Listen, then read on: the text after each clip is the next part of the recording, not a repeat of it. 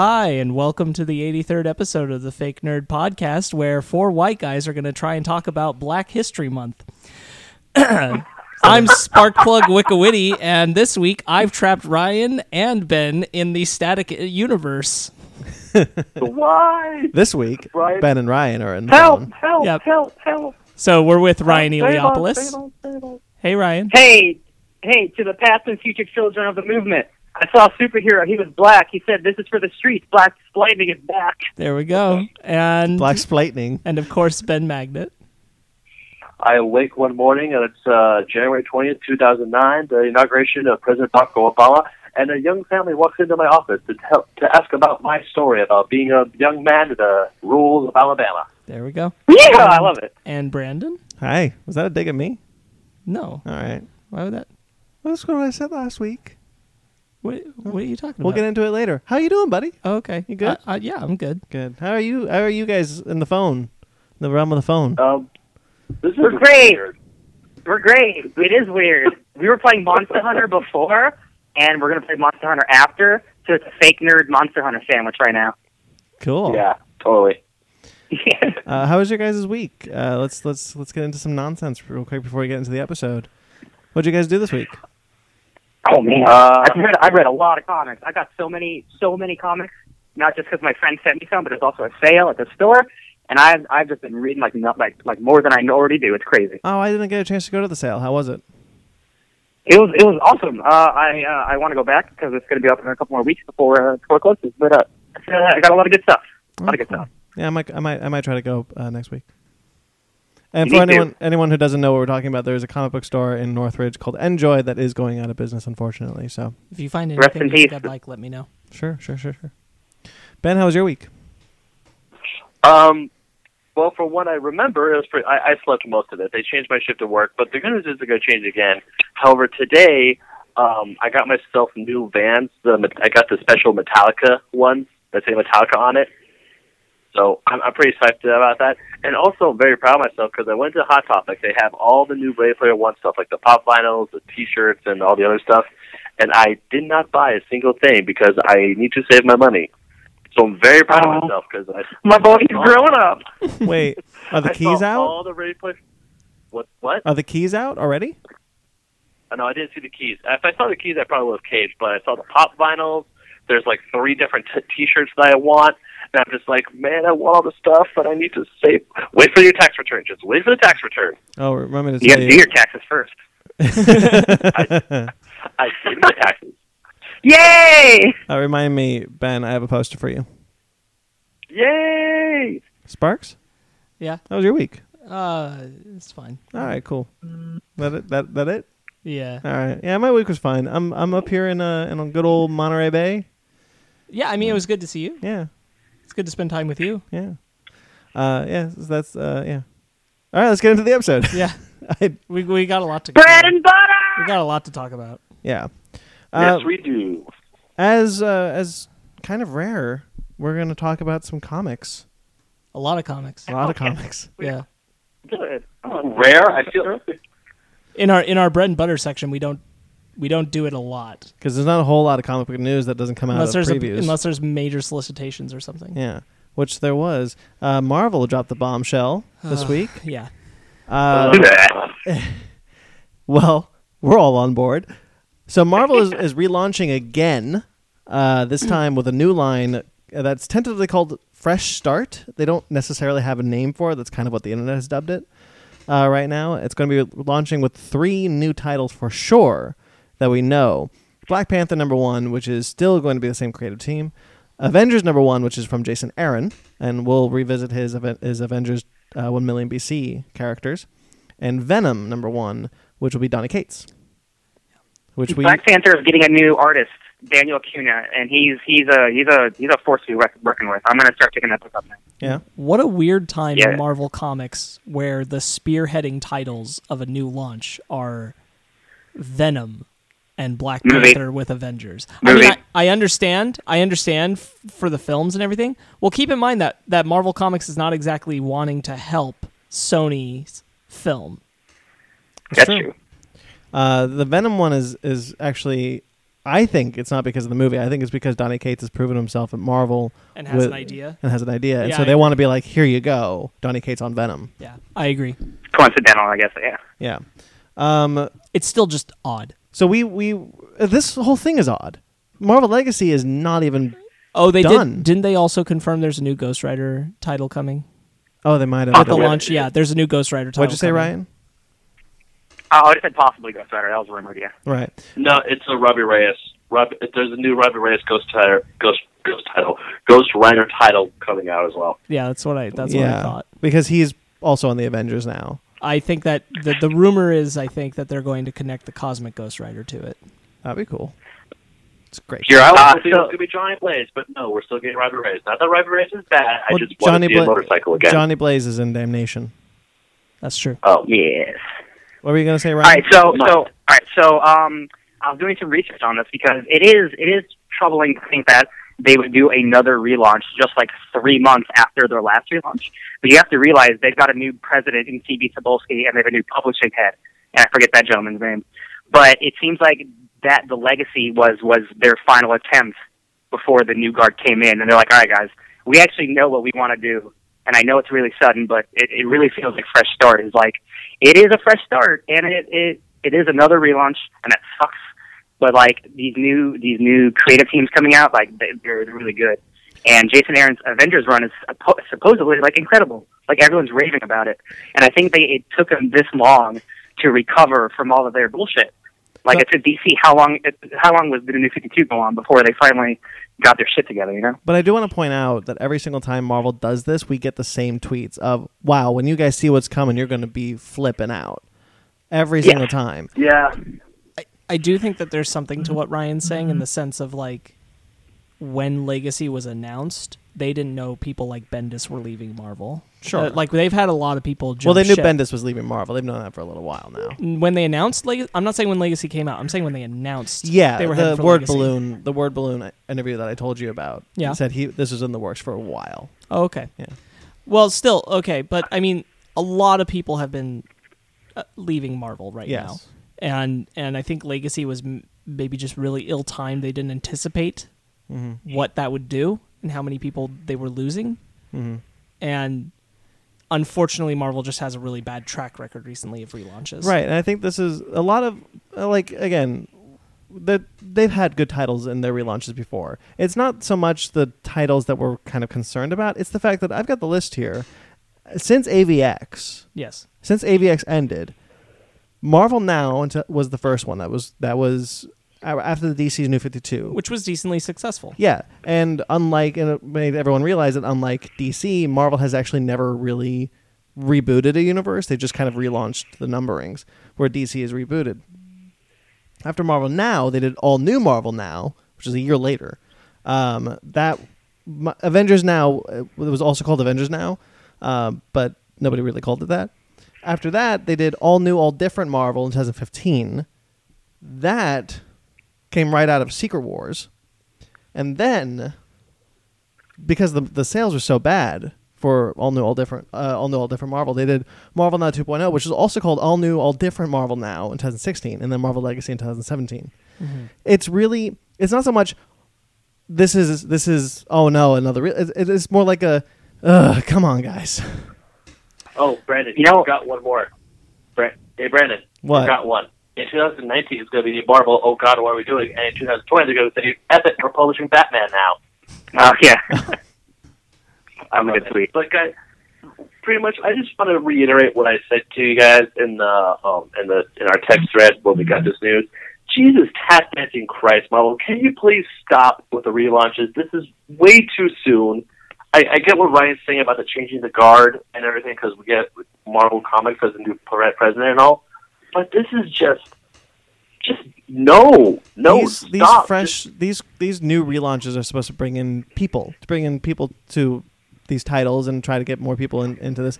Uh, the average the average comic book goer doesn't know about CB Cebulski. He doesn't know about. They just know that these new comics are coming, so that when they hear about this, it's just kind of like, oh, they did it again. Right. And uh, yeah, nothing struck me more than when I went into the comic shop this week and heard people talking about this. And these are all people who like I was there at like 15 minutes after it opened that day. These are the people who go fif- like at opening Wednesday morning to get their comics.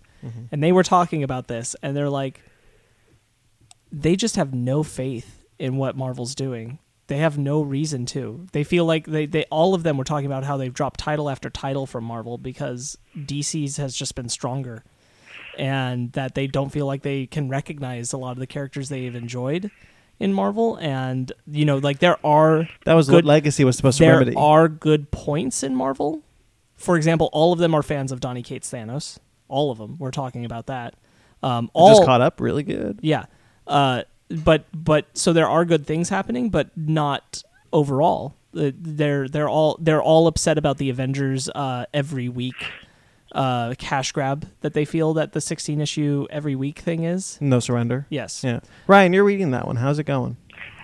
Uh, I, I am. I'm sure reading it. See, so I mean that's Listen, That's no, it's listen. It's it honestly. It feels like it feels like a like it's like a weekly TV show where you, the, the stakes aren't as as high because like we've been through Secret Wars, we've been through this stuff, and this is this is honestly. It feels like they're playing like a virtual board game where it's like the Avengers versus bad guys. Like that's what the whole story is. It's a Grandmaster versus this this challenger. His name's literally the challenger. He's like, oh, I want to be better than you, so we're gonna make these teams and battle on Earth.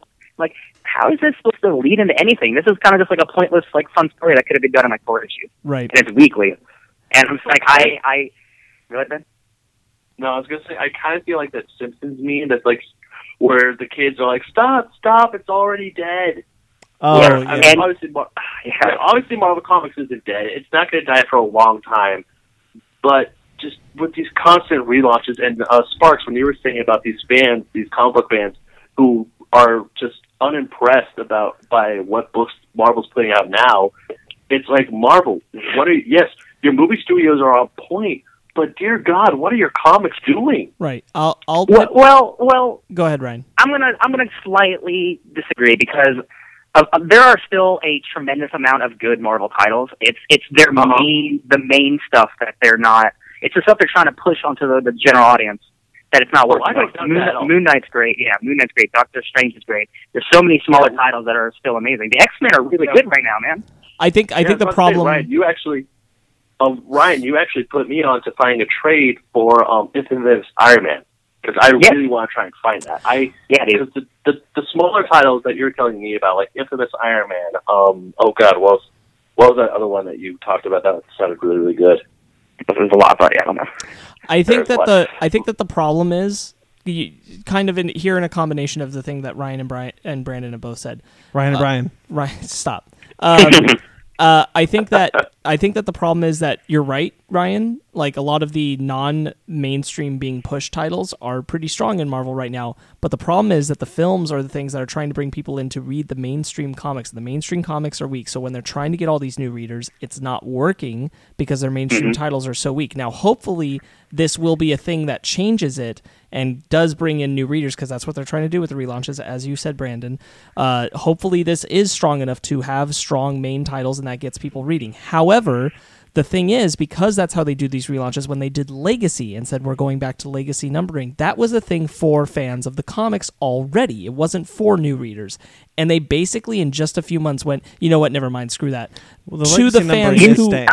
The legacy numbering. Is you know what? Sort of. Yeah, And they're doing the they're doing what we talked about the the, the double the double numbering. Have they said that? Have they yes, said that that's is what that they're is doing? confirmed. They're doing. Good God. Okay. And it's so silly that they didn't say that in the first place because everyone was so up in arms, uh, justifiably, that like we're just getting rid of everything that we did with Legacy. And that's why a lot of people are frustrated. Even even their their uh, their marketing and their and they're talking to their fans, they can't even do it right. And it's like, you guys, you guys are Marvel. Come on, And- what are you doing? To put to put these relaunches in perspective, when DC since the New Fifty Two, DC has relaunched twice, also, um, aren't there a few titles? counting Rebirth. I know Captain America and I believe Spider Man as well, and Iron Man Mm-hmm. are all about to hit like hundred anniversary titles. Yeah, and Yeah. and it doesn't feel like any of them are getting a lot of attention or promotion. Iron Man or- six hundred is going to be like Bendis's last issue on Iron That Man. That one kind of has because of Bendis, but Yeah. like I. There's nothing really pumping people up for the Captain America send off, which I believe is a 700, right? Yeah, I think so. and, Like and Samnee is Spider-Man's and Spider-Man's eight 800. 800 That's that Dan, coming up Dan on. Slott's last issue. Yeah, and oh god. um, thank you. Uh, but I mean, like these these should normally be like bigger selling points, and like nobody's really interested right Nobody's now. talking about them because they put the effort on this fresh start new initiative. Correct, and that Can I quickly bums can me I out. quickly uh, Yeah, go say right. something that bothers me about about Avengers No Surrender 2 Yes. is because it's a weekly book, they're soliciting like issues 10, 11, 12, 13 when we're only on issues 4. So I'm seeing covers that I'm not supposed to like technically really see if this were a monthly book for months and months and months. So it's so hard for me to care when I see on the cover of, of issue number 10 is the Incredible Hulk who has been dead and I and he's he's been teased in the book, but it's it I hate it. I hate this, this is a terrible weekly book. I don't like this weekly book. I gotta stop buying it, guys. Whoa. Can you help? Can you help me? Spoiler Can you help me do it? just just stop. Yeah, no, I'm not spoiled. They spoil it themselves. I hate to. I've I I've know, been thinking I've been I'm not thinking that I need to drop it as well, my friend. Yeah, I, I regret jumping Yeah. into it. I, I'm Yeah, yeah. Ryan, I'm like wasn't saying- seven in. I'm like, God dang it. Well, let's. Uh, yeah, Ryan. I wasn't saying you were spoiling it. I was saying Marvel's spoiling their own prop. Yeah. Or spoiling their own stuff before it's even out. Right. That's kind of why I like. and you when, know what- When DC does weekly books, is that they'll put like the first cover, like one cover on there, and not all four. They'll just be like, "Here's a cover for one of the issues. Go ahead. Go ahead." Yeah. Yeah, I that's mean, not so shit, Um, at least when at least when IDW put up their Sonic books for the month, of and was like, okay, Sonic's only going to be weekly, one month, and it's going to be monthly the rest. But here are the four covers. It, those covers don't tell us squat essentially, and and maybe one new character, but we still don't know what's going to be in them. So Right. yeah.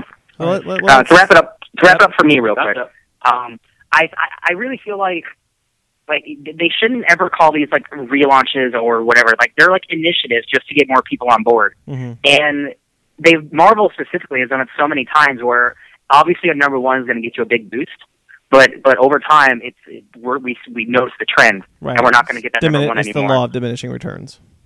Exactly, yeah, and and a part of me, and just like again, like I follow a lot of creators on Twitter, and like it just feels like this is their actual legacy that they wanted, and it sucks that that it happened on. on it just happened, and that book was not received maybe as well as they wanted it to be, like Rebirth was. Mhm. But like, I really think like with like this new change of guard, like CB Cebulski, like he's a guy who's been there since the beginning. Like he knows like what fans want. Like he's he, he goes to cons all the time. So I I just want to believe that that I that I can make Marvel mine again. That's all. Right. Make mine Marvel.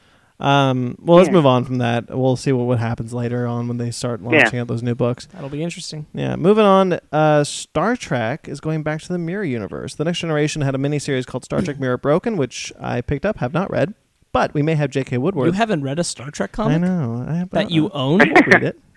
what is this? I'm, Hey, I'm going. Who are you? but I'm going to say that we This have. is a mirror universe. I'm going to say that we have Mark. C- confirmed J.K. Woodward, the artist who did that book, is going to be on the show soon. oh, So Oh, cool. that's, that's what I was leading into. Um, yes, Ben. Marks, Yes, Ben. look, Brandon, make sure it's really him. It's not a Borg from the Mirror Universe. Did you not hear what Does I he said, have a- Ben? Does he Did have you a not goatee? hear what I said? No, yeah, because all I heard, all I heard was you saying like you picked up a Star Trek book and haven't read it yet. Ben, we're going to have the artist on the show. Oh, that's awesome! Kick ass. That's No, it's really, like like I said, it's really weird doing this on the phone because I'm all I'm here is four, is three other What? voices all jumbled up in one thing. So Wow, I wonder how it must feel. Welcome to my world. Crazy. All right. Well, anyway, so um, Star Trek: The Next Generation never had a Mirror Universe episode, but the comics are going to rectify that.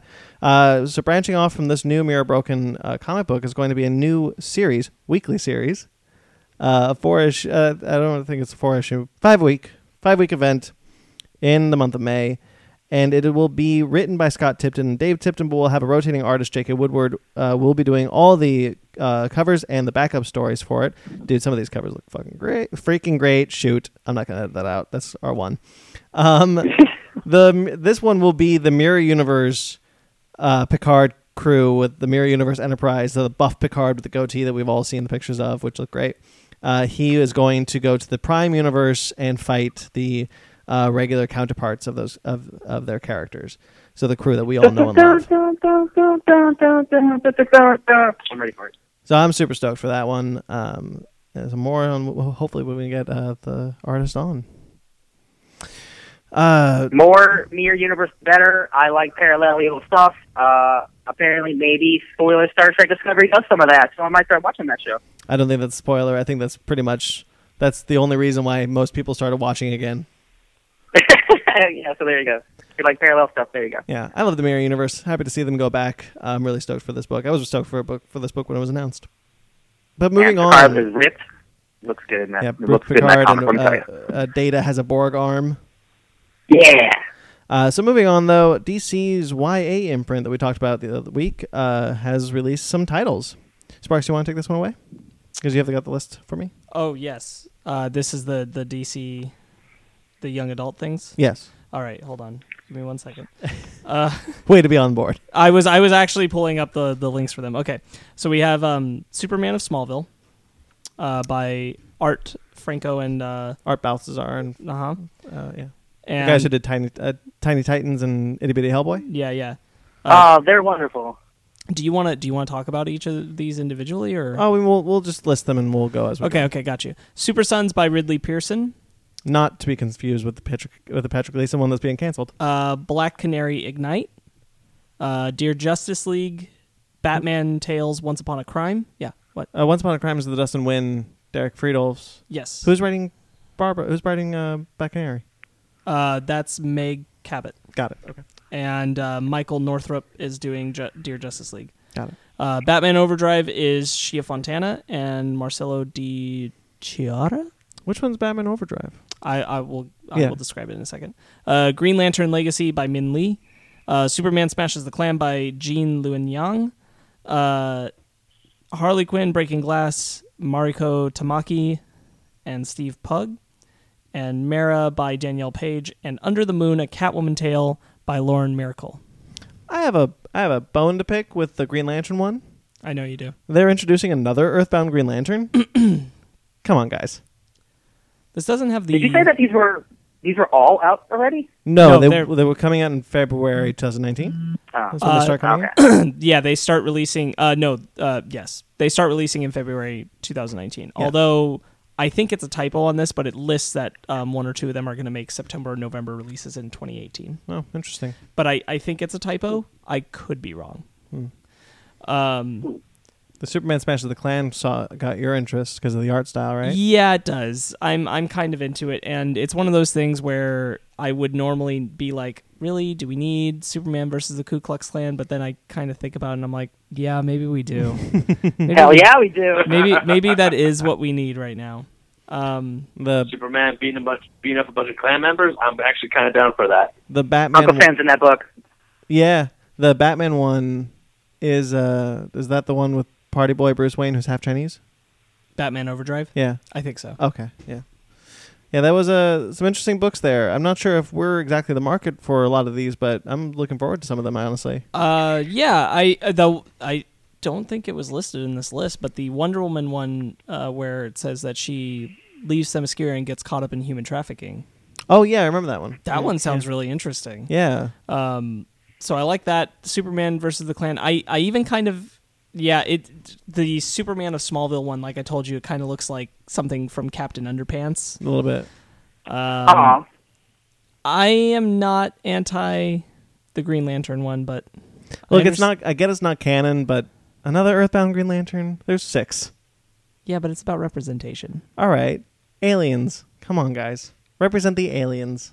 They are. Hey, did you say did you say that Steve Pugh, P U G H, was one of the artists?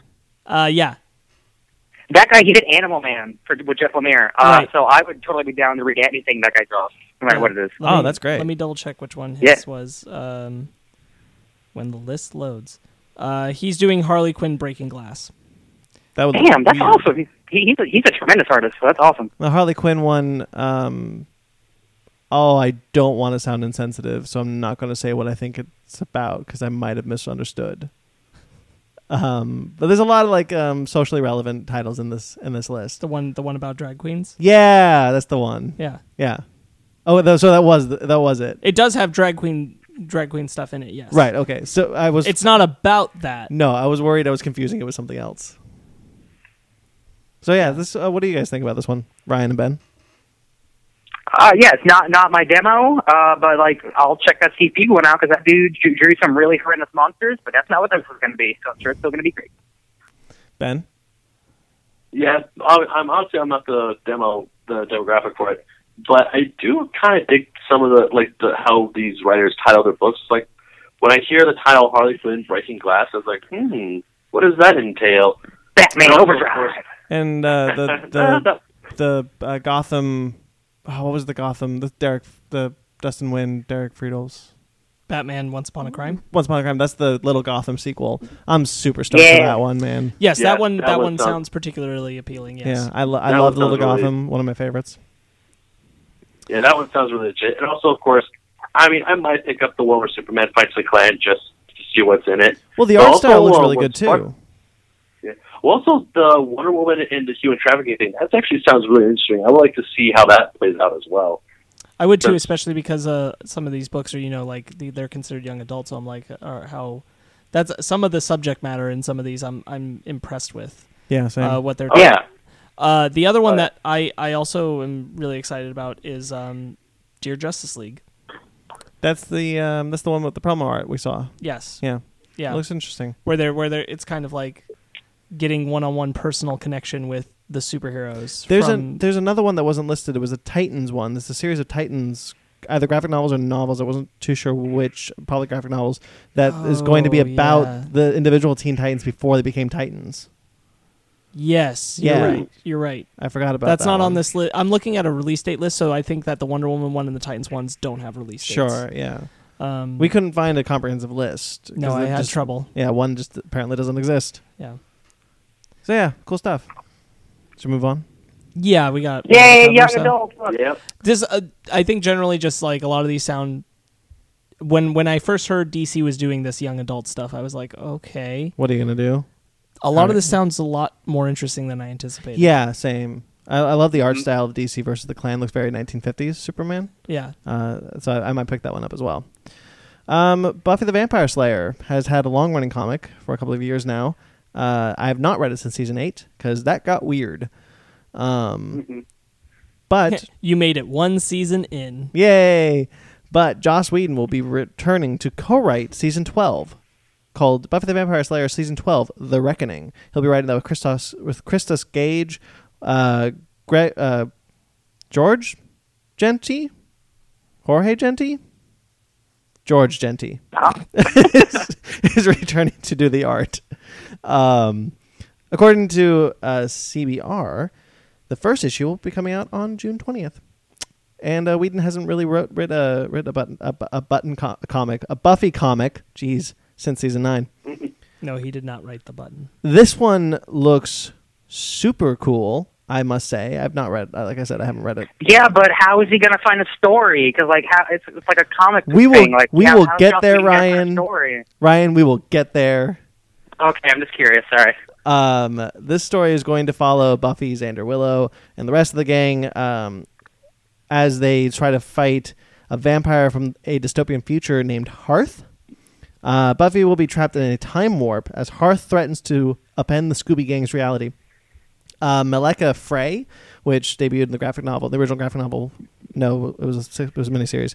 Fray, uh, she had a solo comic for about six issues. And then she later showed up in a different title too. Did she really? Mm-hmm. Oh, I don't remember that. Yeah, I only because read Fray. Uh, Willow met her.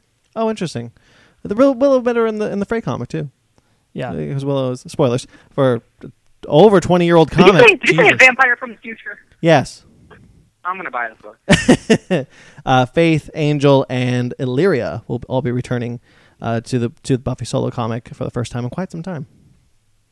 Cool stuff. I'm actually kind of looking forward to this one. Yeah, man. You said time warp. They're def- Joss Whedon's definitely going to say, "Let's do the time warp again." Guaranteed. Uh, I was waiting to make that joke, Ryan.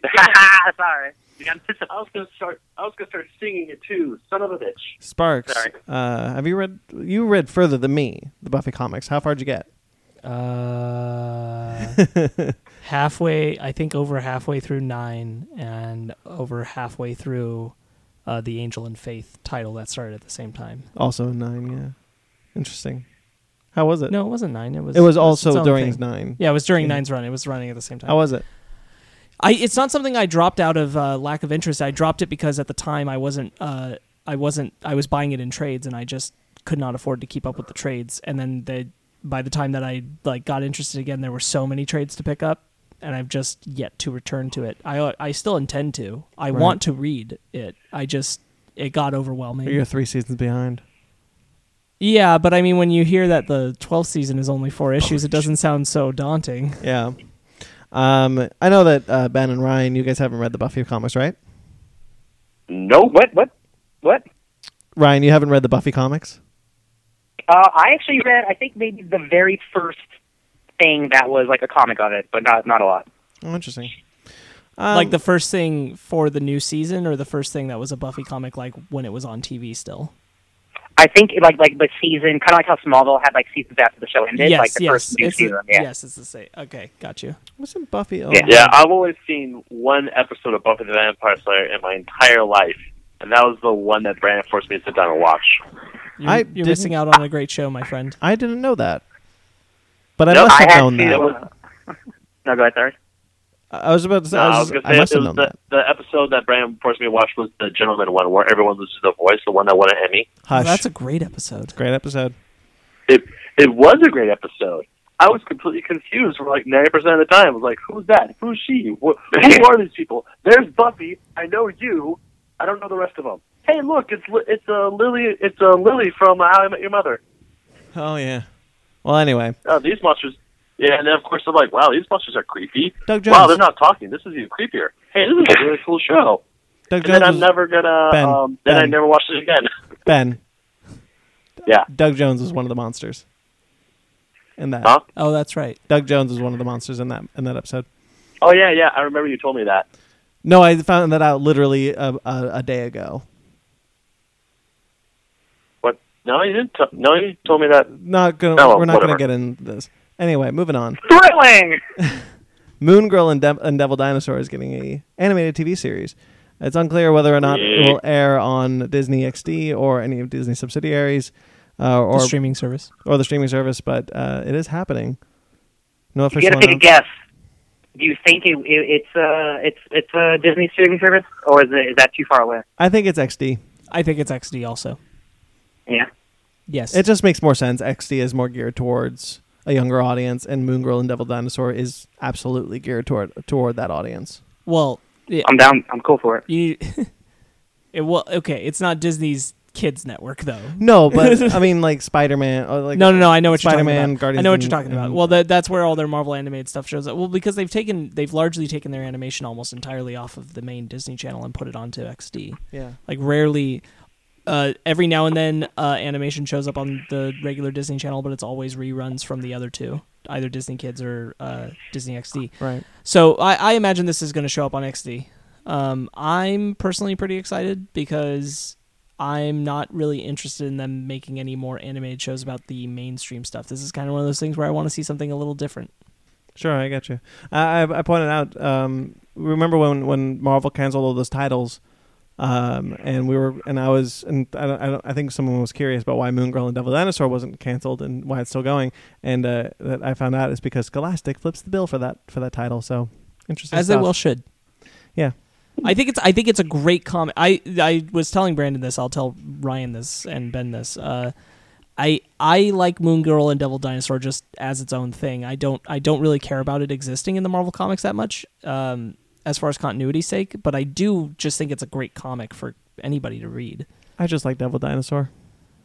He's actually It's, it's, legitimately. just- it's really cool. yeah, Devil Dinosaur is one of my favorite characters. It's such a it's such a unique comic. It really stand it stood out to me when I first saw it. It still stands out to me, and I'm like I I don't get how it actually is part of like why this happened to land in Marvel. It feels like it could have been a thing on its own, but right good for them. She's an uh, she's an Inhuman Yes, and one of the smart and the smartest person in the Marvel universe. I think is what they've what they've said.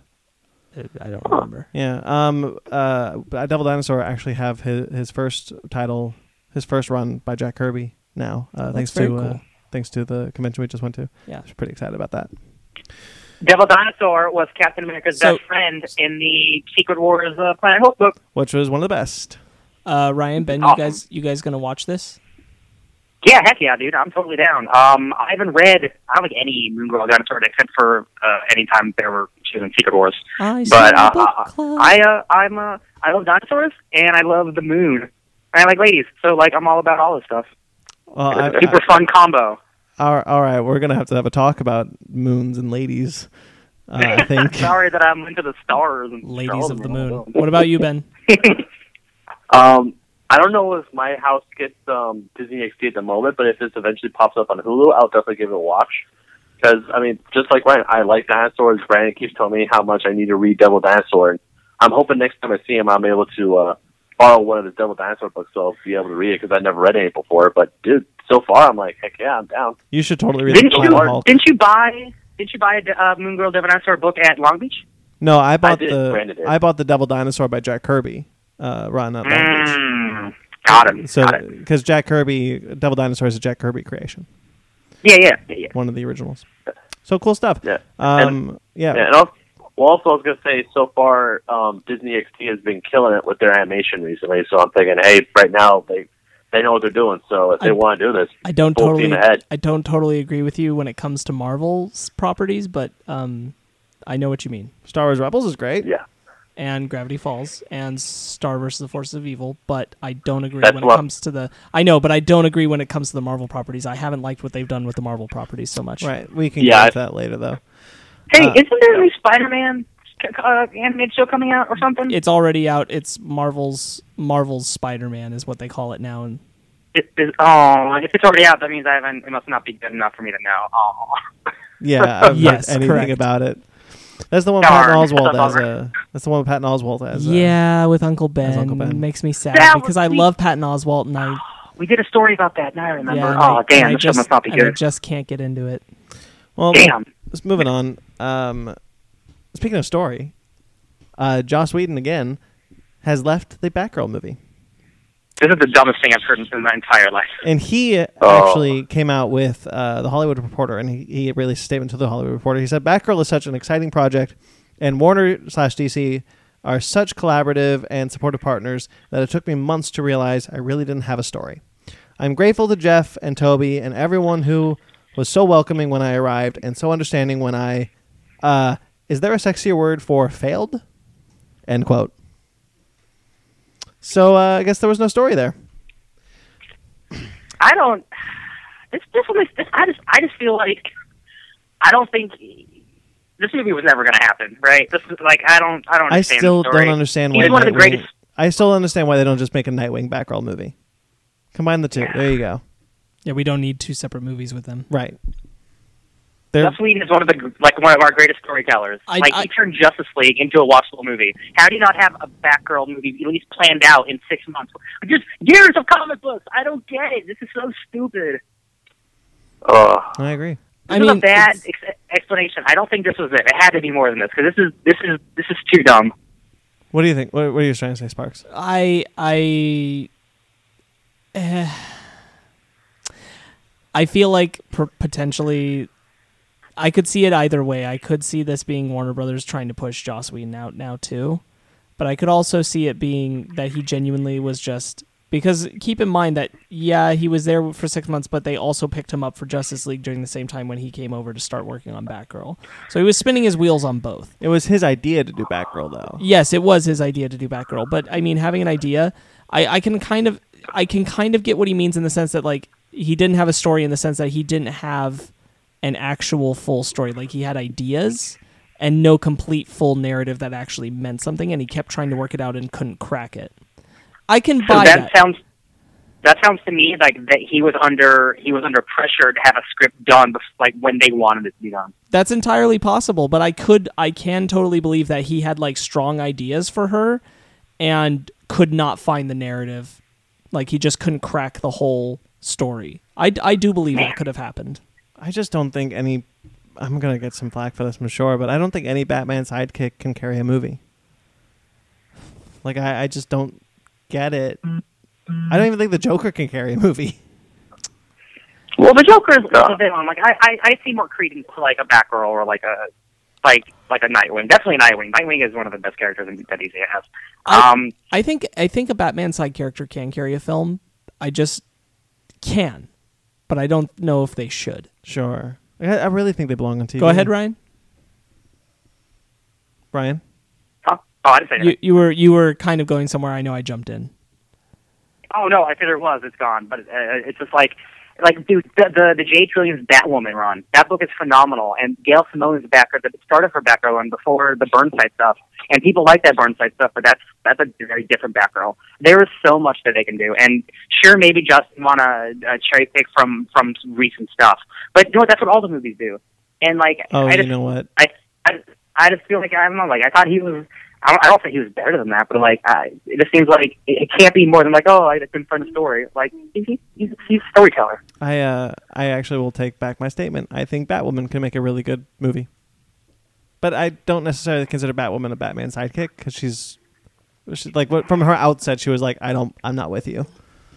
So Oh, totally. But she is part of the Bat family for sure. right. So like I will so I will amend my statement and say I think Bat Batwoman can make a good movie. I think there is a strong potential for like a film. Get Renee universe. Montoya in there. The question, do it. I think there is a strong po- potential for a Bat family film universe. Yes. In it in itself, I think that there's a lot of room for that to exist, and that not necessarily any single character could carry a film, but I think Batman side characters could carry a film without Batman.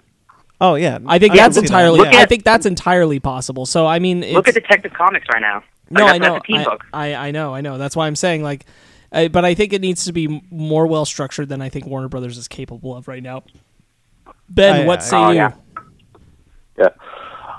Uh, I'm like half and half. At this, at, at one side of me thinks that this is really, really stupid. It's like what Ryan said. There are God knows how many years of Batgirl books that you, of Batgirl stories that you could pick and choose from. But at the same time, I understand that if he has ideas but doesn't have a set narrative, he doesn't want to say, "Hey, this is a really." He doesn't. Essentially, it's kind of like Caliber. He has a really, really good idea, but if he doesn't have like the story, the set narrative, he doesn't want to put it out and it be a piece of shit. And also, it's, How how many it's years? Joss Whedon. How many years did it take Brad Bird to come up with a story for Incredibles two?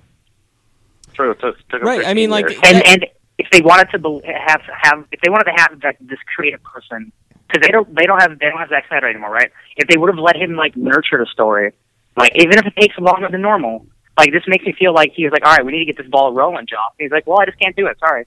Right. I Yeah, know. I know also- exactly what you mean. But also, he- here's another thing for me: is that when this Batgirl story came out, a lot of people were talking about multiple Batman properties coming to light. Um, not just the Bat, not just the Ben Affleck Batman movie, but then some. There's like some rumblings about like a Nightwing movie and other things, and now a Batgirl. And I was thinking, this just sounds like it's too much Batman, too much Bat Family. A Bat Family movie where we have Nightwing, Batgirl, and Batwoman and maybe Batwoman, because I do agree with Sparks and Brandon having Bat where Batwoman can pull a movie. I also got think that could happen.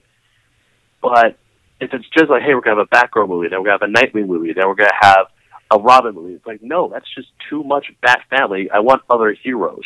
there, there was So that The Go ahead. Nightwing, the Oh. Nightwing director, the Nightwing, Chris McKay. he's still on board. He's said, "I'm still doing this." So. What's the other thing that he's doing? That's why he was. Someone asked him, "Are you still doing it because he's doing something else?" I don't remember. Yeah. I'm not paying attention to him right now. Sorry, Ben. Kind of jumped on you there. it's okay. But I mean, I honestly, as if this movie did actually make up your production, cool. I was gonna go see it. But at the same time, I honestly I did not think it was gonna come to light. It so would have been cool to see a Batgirl movie. I'm still down for a Batgirl movie. DC's But once uh, again, Warner Bros. DC's uh, you know throw darts at the wall and hope something sticks mentality of Yeah. making movies needs to stop. Well, it is funny because I remember we look back to like the re- the release schedule, and there was a point where they were saying we want a Bat Family film every year, Yeah, I remember that. and that that would sounded that did sound insane to me. I just remembered. I keep a list of all Yeah. the of all the in production DC films. I can now cross this one off. oh yeah, yeah, yeah. Nice. Huh. yeah, Uh, like if they kept doing a Bat Family film every year, it's like no, that's too much Batman and Yeah. not enough. Because we're I'm still waiting for Man of Steel too. I agree with you. So Henry Cavill. Um, so here's my question though: Do you guys think that this means Joss Whedon won't do any more DC film properties? Is this Yeah, a he's out. breaking He's ties for him to not do any more, or is this just not Batgirl? I think he's done. I I don't Why think would he's you? done. Why would I- you jump ship? Uh, that seems like that's irresponsible to me. To jump onto another DC product, like that seems crazy. I don't know. No, I, I don't think I- he's done. Ryan, I disagree. I think that if Joss Whedon has a set story structure for a set character and goes to DC and says, "Hey, here's the here's the narrative, here's what I got, and they like it, then he could do it. Then he'll do it. But if but Oh, all right, I- okay, Ben- Ben. So he does the exact same thing he just did for Batgirl, and then they drop him for that. Why would he go back to them if he's not going to maybe have enough time to develop what he wants Well, to make? but did, but he left for Batgirl though. Did he was he did he leave himself? We I, We're led to believe. left of We're- his we're- Okay, right? yeah. we're led to believe from his statement that he left of his own choice because he realized that he could not crack the story. That's that's what we're Okay, led to so believe, but why- we don't know. Okay, I just don't I don't see why he would go back to the same people and say, "Oh, that last one didn't work. Let's try this one." Like immediately right after. I Doesn't uh, seem likely. here's here's what I would I would put out um, because of the state that DC films are in. I I could believe that Batgirl still continues to not get made, and then Joss comes back three years from now and is like, "I got it now." And then he shows out the whole screenplay, and they're like, "Oh, okay, never mind. We'll make this." It wouldn't surprise me with how turmoil, how much turmoil is always around the Warner Brothers DC films if that's the path this took. Uh, but ultimately, Yeah. I, I do think that this might be a situation where he isn't being. I don't think he's being shoved out by Warner Brothers, and I do think that there's potential that he's going to come back and do something different with them. But we'll see. Yeah. Right. Uh, you know what? Um, this is if there's one shining light out of this is uh, get yourself a lady director, get yourself a female director. Yeah, good point. I agree. True. Good point. And you know what? The the current writers of Batgirl and the the, the the Batgirl and the Birds of Prey, uh, the Benson sisters, they write for TV. They're actually accomplished screenwriters, and they're actually they're they were having troubles writing Batgirl at first because they didn't realize they didn't know how comics scripts work. They're having trouble breaking down comics, but they got it now, right? Like they're great writers. Just move them over and make them the Batgirl the Batgirl team. Like you could totally do that. It would totally work. It's super easy. Your talent's there. You know what I think I'd love to see? Um, I think I'd What? love to see. Uh, I forget her name right now, but the woman who directed Wonder Woman. Patty Jenkins. Thank you. Oh, Patty Jenkins. Patty Jenkins. I'd love to see Patty Jenkins and Joss Whedon come together and co-direct, so that Joss Whedon can kind of help her juggle all the balls in the air because he's done he's done it before. The next Justice League film, when it eventually Yeah. happens, I think that would be an interesting way to carry things over because Patty Jenkins has an understanding of representing heroes. And Yeah. watching her, if she took Wonder Woman in the lead and Joss Whedon helped her kind of juggle the team element, that would be a really interesting combination. And then Patty Jenkins would be more well versed in doing their team films. Right. That'd be cool. Um, yeah. Let's not get too much into that. That idea is No, better. I just- that idea is better than anything. I'm just you saying, like- say with Disney or TV. I'm just Right. saying, like, why I would like to see Joss still be involved. Right. Well, what do you say we move on to our main topic? Absolutely. Uh, another DC property Ooh, on TV. Black Lightning premiered a couple weeks ago on uh, on the He's back. Yeah, it did. And uh, and w- let's get some initial thoughts. Uh, Sparks, you first. Okay, I, I was the one who pushed for this because I was the first one to start watching it because I love this show. I think this show's great. yeah. Uh, this is Yeah. no necessary pun intended. Uh, I think this was the jolt that the superhero uh, television shows kind of needed. Um, they needed someone to come in uh, again, like having a a married couple who are both black being uh, co-showrunners that are putting the show out. I think makes a huge difference in how the characters and the story is developed in this show. And it shows, and I think it makes it one of the strongest superhero offerings on the CW right now um, if not the strongest. And Yeah. I think it's just been executed flawlessly so far. Um, I've had I've watched it with some friends, and and all of us have just kind of been like, it's it's kind of the response of this almost feels like it should be on Netflix, not on the CW. It it feels Yeah. that strong. It's uh, surprisingly brutal Yeah, for a CW show. Oh yeah. Uh, Ryan. One hundred percent. Oh yeah. Ryan. Yeah, man. I? I uh, I like I like the show quite a lot, and it, there I realized how brutal it was when Black Lightning was using Black Lightning was using a dude as a body shield, and a dude got shot, and you see all the bullet holes enter, and you see like blood. I'm like, oh shit, this is like this is real, like more real than any other of the the superhero CW shows. And and I, what I really like about it is compared to Arrow, where you know you're a 30 year old billionaire, or you're the Flash, where you're a genius uh, chemist or whatever. This feels like relatable people, and it's just a dude trying to live his life as a principal with his wife and his kids, and it's so relatable, and all the characters are relatable, and they're all believable. And and I I just I really like the show a lot. And you're right, it was the jolt we needed because to be honest, and we've talked about it before. I'm kind of I'm kind of getting over the CW shows. I did the Flash is the only one I watch now, and I'm kind of kind of getting over it too. But this show, man, it was like it felt like Arrow at its peak. It felt like Flash at its peak, but every episode is good. And I'm like, man, I'm so glad this show's on because it made me believe in CW shows again.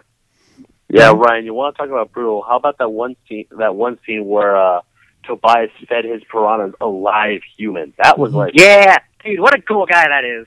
Why is Oh, You know. Tobias, this is his uh, only his second acting credit. His first one was in 2011. yeah, he's a rapper. wow. Yeah. I didn't know that. Yeah. He's an actual albino too. Go is on, Ben. You didn't really get to give initial thoughts on this yet. Ben? Oh shit! Sorry, I didn't hear you guys. Um, yeah, actually, I really, really, really like this show. I, I think I was enjoying it because, I mean, you guys know how far behind I am on Supergirl, Flash, and Arrow, and of course, they those guys they come together and it's like, okay, so I have to watch Arrow to understand what's happening in Flash and then what's happening so and so. Watching Black Lightning, it's like this is completely off the grid. There's no mention of anything, and I was like, I, I wanted one of the things I love about the show is that when the credits hit on the fifth episode, I'm sitting here going, wait, that's it? No, I need more. And then I try to hit the play, play on, on episode six, it's not out yet on the on CW app. So this it got hooks in me. I enjoyed watching it, and also I love the way how they do the episode titles. Like the first fairy title is Black Jesus. Yeah, Right. I I- I just love that title, but also, and Book of Lawanda, I think is one of them. Lawanda. Lawanda. Because she's the one who gets Yeah. killed. They have Book of Lawanda for two of the episodes with different subtitles after that, which I thought was really, Yeah. really cool because it's it's kind of like that's the catalyst that gets him back into being Black Lightning. Yeah. So let's let's uh, Oh, yeah. So let's let's dive a little bit into I want to ask a the question. show. Okay, go do ahead. we do we think this is set on Earth One? No. Because No. they do mention Nah. there are other I'm aware. heroes. I'm aware. I but I mean there are there I I think that this easily can be a different Earth. Yeah. Because they mention other heroes, but it's not like they mention them specifically. Um, they I, they leave it ambiguous enough. It could be literally anything. I- they do whatever they want. I really like how they Mm. do mention the other heroes though, because when they say it, it's like, why are other people who dress up in costume considered superheroes, but Black Lightning doesn't? He's considered a vigilante. Right. I thought that was a really great point, which is also part of the reason why I don't think it's Earth One because we have Arrow. Sure. Um, so I think that is a, a great thing. I think this is a world where there are other superheroes, but Black Lightning is a vigilante, and it's like is because he's black. Um, and I think that's a great point, and I really like that. Uh, th- it's kind of selfish of me to say that I don't think it's on Earth One because it's I don't want it to be on Earth One. Not that I don't want a crossover, but if there is crossover, I'd prefer that it only happens between Earths, not uh, frequently in the same place. I don't want to see Anissa or any of his daughters having to like talk to Cisco about their suits. I don't want that. Sure. Yeah, I like yeah, this. I don't want. That I like either. this Yeah. show untouched by that. Um, I don't mind a crossover event where their Earths meet. I think that would be a lot of fun and really interesting to see. But I don't want them to be the same Earth. I'm I'm confused by how what the point of his suit is, and who that tailor is. Uh, so the suit is helping to channel his abilities. That's what I assume. just a but they don't- conductor. They It's don't conductor. really talk about it. Right. It's it's meant to channel his abilities because he has the natural power. The suit helps him to to refocus it and control it and do some different things with it that he can't do outside of the suit. Okay. Um, like his hover mode. we're still kind of figuring out who the tailor is. Yeah, we don't I'm- know. I don't even know, and I've been I've recently been looking into the Black Lightning comics. I've been reading um you might have seen it on my Instagram post. I've been reading the current miniseries that they're doing, Cold Cold Dead Hands, Yeah. which is He's which a, is great. He's a Alfred Jarvis. He's Alfred Jarvis. Right, but there's there's a little bit more to him than that because he's uh Yeah. you know in that the most recent episode I think they mentioned he's like with a team. Yeah, like he's a part he of an, a part of ASA. And he knows that Tobias Well can't age. Right, and he's part of his own team that can get information, this kind of thing, almost like he's an agent of some kind. So it, it uh, we don't quite know what exactly his his deal is entirely. Yes, he is kind of Alfredish, but there's more to it than that. Yeah. Um, I I kind of want to throw my hat, uh, throw my two cents that he was part of those experiments that those three kids disappeared for. I've the one wondered that that. Alvin Pierce was trying to expose, and he was a part of it. That's that's my um that's my guess. Yes, now. absolutely. I've wondered that too. The only reason I'm not crazy about that is because it would mean that he would have a hand of some kind in information that led to Jefferson's dad's death, and I don't think that he Yeah. would. I don't know that I like him being privy to something that could have prevented it. Because I am assuming that Jefferson Right. was one of the kids who got. Oh yeah, I'm Yeah. assuming that too. I'm assuming that's why Yeah, his dad got too. so involved. Yeah. Yes, And of course, Anissa inherited her powers by she just inherited her powers. yes, Yes. By the way, She's a, yeah, she's a Sumerian. Yeah. by the way, speaking on that, I love the way the story's unfolding. The the like Yeah, it, so do I. the the story's unfolding and it's leaving like little bits and it's getting there and it's getting there and I've never felt like there's been an episode that didn't give us a little bit of something and and hasn't been like with withholding. It's like it's unfolding as naturally as I feel it should. It seems like it's a 13 episode season and it's unfolding as it should, more so than like Daredevil season 1 which kind of had some filler in the in the in the middle there, kind of dragged. This is so far just kind of ex- just kind of been telling the story and, and giving us the information as, as it needs to be as it needs to be given. Right. In each episode we learn something new. We learn something new. We learn something new as we move forward to the end game. Right. Something I really love about the show is that not only do the characters feel natural, but the progression of the story feels natural. It feels like the natural human responses to the events that are occurring. Like the the Yeah. way that Mhm. things fold over on themselves. It really does feel like things are slowly stepping up. Like you know, we didn't jump weeks into Jefferson being black, back as Black Lightning. It all feels like it's been progressing exactly as it would if it were happening in real That life. kind of goes to Ryan's point that this character feels more real. Yes, I and that's one of my things that I wanted to talk about for this. This is one of the reasons why I wanted to do this on the podcast so soon is because I feel like a lot of shows, especially Arrow, but also like Daredevil, even Luke Cage, Jessica Jones, they they try and and do succeed at times. They try to make you feel like these characters or even the Marvel films these characters are set in a in a real world. You know, they're they're trying to make you believe like it's very real that they this is what it would really be like if they're there. Black Lightning, I think, has had the best execution of this I've ever seen. I truly am like, this is straight up how people would act, talk, be, going through their lives if this man had powers at the same time as all this was happening. Like this feels as real as anything has ever felt to me. This feels like the real life interpretation of what that would look like, and that is so Yeah, uh, impressive. when um one of my favorite scenes, I think it's when Anissa first finds her powers and she's in a junkyard training, and she just starts screaming in happiness and just screaming like, "Oh, oh my god, yeah!" Because who the hell wouldn't have the best time of their life when they just realize they're a superhero? Like every little superhero Yeah. is like dark and brooding. But like, dude, if I was a teenager and I had superpowers, I would be freaking out just like she was. And it, it, her excitement and like how good her performance is made me excited for her to beat the shit out of a, a washing machine. I thought for No, sure. one of my own- I was sorry, Ben. w- Real quick, I thought for sure we were going to get uh, the other sister's powers uh, introduced in that last episode. Uh, in the I think bowling- they're in going the to. Nah, alley. she's just a I cool think they're going to take their time with it for a bit, What which were- I like. What were you going to say, Ben? No, I was gonna say one of my favorite scenes with Anissa was when she got her new her uh, superhero costume. And she's Yo, that's a black, that's a finally puts- Batgirl costume, dude. That was just like Batgirl. She Yeah. puts she puts no. She goes to the storage unit and she sees the rats. She's like, if you're gonna be a superhero, you can't be scared of dead rats. And she finds all those stuff. Right. Oh yeah. Yeah, I know. I just thought that scene. Was, I just thought that scene was cute. Was she was where she and the a store clerk were just bonding over wearing Oh, yeah. stuff. I was like, I don't know. I Is there just a thought that was montage? You never really Yeah. see you never really see a lot of superheroes kind of go through alleys and uh, and uh, these kind and um, storage units and, and things like that in full costume. You always kind of see them go in like their civilian clothing to Right. like kind of like I kind of Yeah. like that Black Lightning does it and like Black Lightning is the muscle to Jefferson Pierce. Like Jefferson Pierce goes in, tries to talk the situation over, and then is like, "This then isn't comes working." back as Black Lightning, and he's like, "All right, here we go." Yeah, I like that. I, I, we would be remiss not to talk about some of the politics that are going into this. Um, I think that we all Actually, could Spark- appreciate. Yeah, There's something I really was hoping to say about that. go ahead. Now, all three of you gentlemen know, and all our audience knows that I absolutely hate it when shows and movies cram politics into superhero things distastefully. Sure. Black Lightning puts politics into its show in a very tasteful, in a very understanding manner, and I absolutely love the show for it. Right. I think I Now, there, go ahead.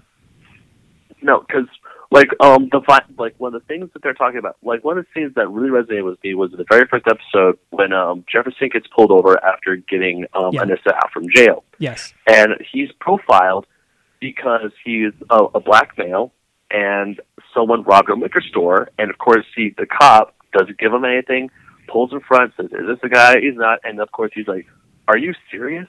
You pulled me over." I'm wearing a suit. I'm driving my daughters home, and you just pulled me over because it's because of a black suspect. That's messed up. Yep. Yeah, it is. I, I that's what I that was exactly one of the examples I was going to use as that opening scene. I think that really set a tone, and I was very. I'm really glad that we're at a place where where a superhero television show can have a scene like that, which I know Mhm. you know, we're we're a bunch of white guys talking about this, but I mean that probably meant so much to so many people to have that represented Oh, that way. Like that, you know, so gr- I I'm so impressed with this show on how it's a- attacking things that we are seeing in the news, things that we are aware of uh, with people we know that are going on right now, and it's being very direct and it's not pulling punches. I feel I feel like it's being Mhm. very realistic. Like this is how people get treated. This is how things are going. And here's a look into that world, and it feels very genuine, and and that's so interesting to see in a superhero show. It's like a really, really well done comic. It really is. Um, Mhm. Yes. yeah. Uh, I I love I cannot stress how much I love the way the characters are written, and I'll tell you what made me realize how, why I love how much the characters are written. It's not just that they sound like real people, because there is a big difference between these writers writing these black characters and writers writing the black characters on the Arrowverse shows. There's a huge difference in Yeah, the feel and okay, tone yeah. of them. But let me tell you what I love about this. I love that, and and Jefferson Pierce is the best example, but I know some of the other actors do this. Not only are they written this way, but the actors, I have to give them credit, they do a great job of this. They do a thing that I realize I don't see a lot in the superhero shows. They interact with people differently depending on the social situation. Jefferson Pierce talks to like gang members or to his family differently than he does as a principal in the school or to even the tailor. He interacts and speaks in a different manner with a different behavior depending on what social situation he is in. And that is so impressive. I didn't notice that. I know it's it's a crazy like it took me a few episodes to catch on, but I'm like, wow, the writing, the acting is so crazy because he's one way when he's going out on the streets talking to people. He's a totally different way when he's being the principal, and a totally Yeah, different he's- way when he's, he's being the actually- husband. He's quite brutal and quite mean uh, at times when he's Black Lightning. And then when he's like a principal, he's like the sweetest man on the planet. And I'm like, man, this guy's he's, he's really good. Right, and I Really and good. I So mean, I- I, mean not even be- It's just Jefferson.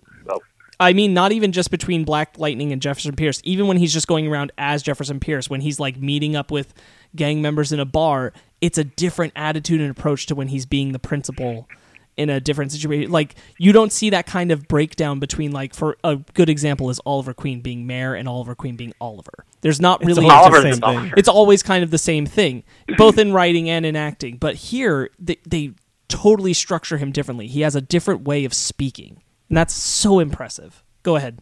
Oh yeah. Ben, you were going to say something? Um, yeah, I was gonna say um, one of the things I really really like about Jefferson Pierce. I actually honestly wish that he was a real person and he was my principal because I love that he knows every student's name and also that little mantra. It's like uh, oh that like that mantra that he instilled in the students. Like this is this Whose- is your life. Whose life is You live this? Whose way. future is it? Yeah. Yeah, I love that. But one of the things that oh, um, he goes to two bits. Like he says, "Hey, I know two bits." He goes to him, and Sparks, you actually were saying because I didn't catch on to this, and then I'm I'm thinking back on. it, I was like, "Oh my God, he does. He does talk differently as a principal, as a husband, as a father, and as when he talks to the gang members." But he goes up to two bits. He's like, "Hey, dude, you should like get out. Cops are coming." And two bits is like, "No, I'm gonna stay." And what I lo- really like about him is like he goes to he tries to talk it out first, but obviously when they don't bunch, he's like, "All right, time to get the lightning out, time to kick his ass." He doesn't want to kick his ass, obviously, but then he's like, "All right, well, I got to I got to there's shit I got to get done. I tried it one way, it didn't work. Trying to do it the other way." he likes the non-violent approach. I do have a question. I want to ask another question. Do we think his powers are killing him?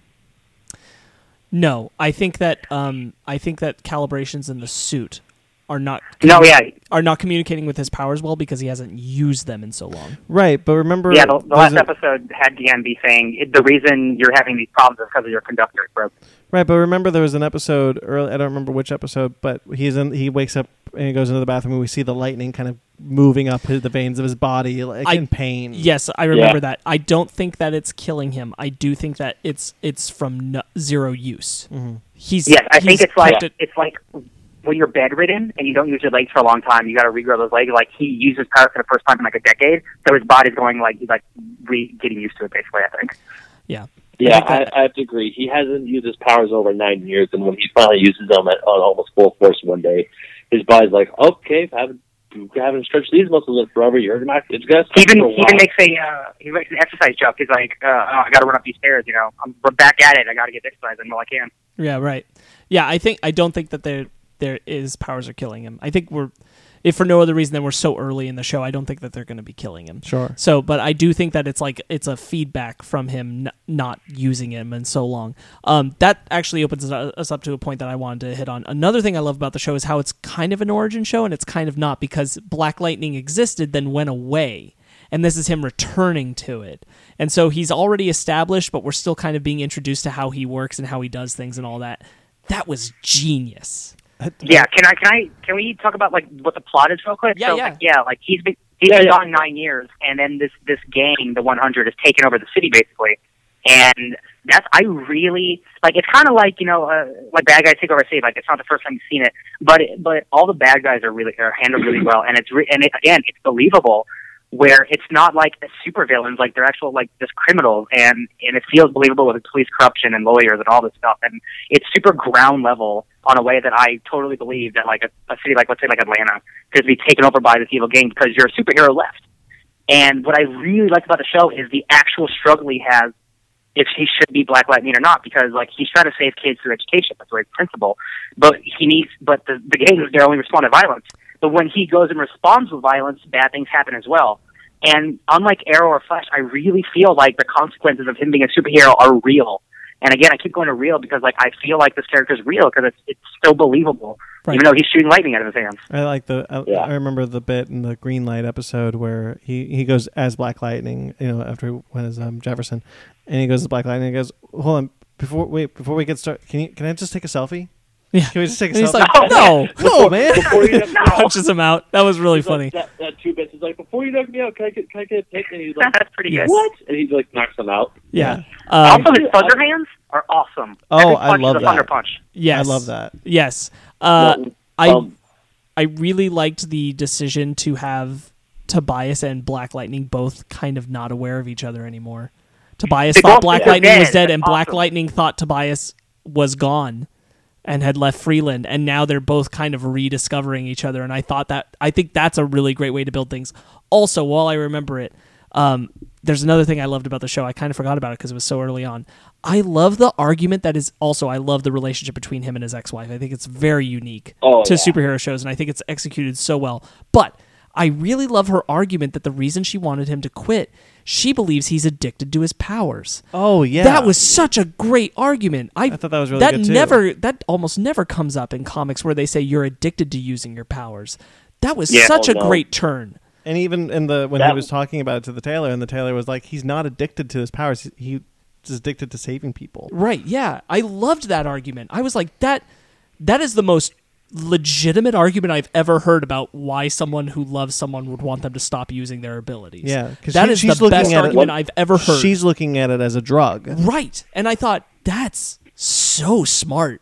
Well done. I Now, love also, also Sparks. One of the strong points about this show that I feel is that how well written every character is. Yes. Because when I'm because when I was watching Flash, Arrow, they would go to scenes with Dia, they would go to scenes with Cisco and uh, Caitlin, and there'd be times where I'd be bored. It's like, no, get to the good stuff. I want to know what's happening with Arrow and Flash.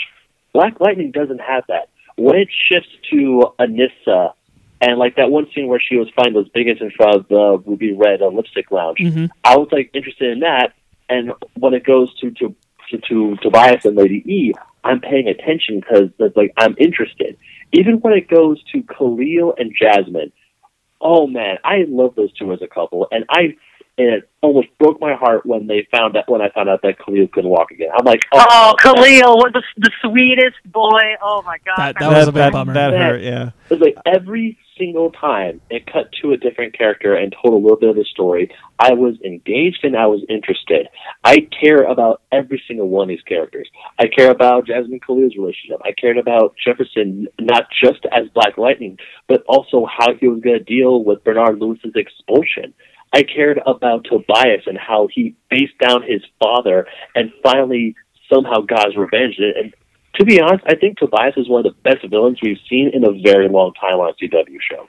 that was a really well done sequence when they had him sitting there like he was the child and responding in the Uh-huh. memory. Yeah. I thought that was a great Yeah, yeah, yeah. sequence. It felt very comic book. I loved it. Yeah, uh, Ben, I just want to point out, I'm envious of how of your name dropping ability, because the way you retain names, I can't do that. I don't know half those characters just named. Oh, Khalil It, and it probably And I've- helped because I've seen this. I just watched the show last uh, like an hour ago. I actually, I don't know. That's how good the show is. I because there are sometimes No, no, I no. I'm forget giving you names, props for like forget everything. You're you're you're just good at that. I, don't know. My brain is a very weird sponge. It only retains some things, and sometimes it doesn't.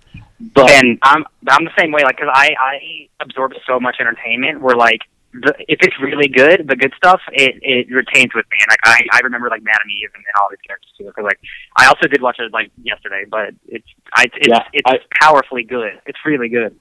I literally just finished watching this before my I've I had finished episode five before my lunch today. Oh, Like, oh man, this this show is just so well written. It's so well produced.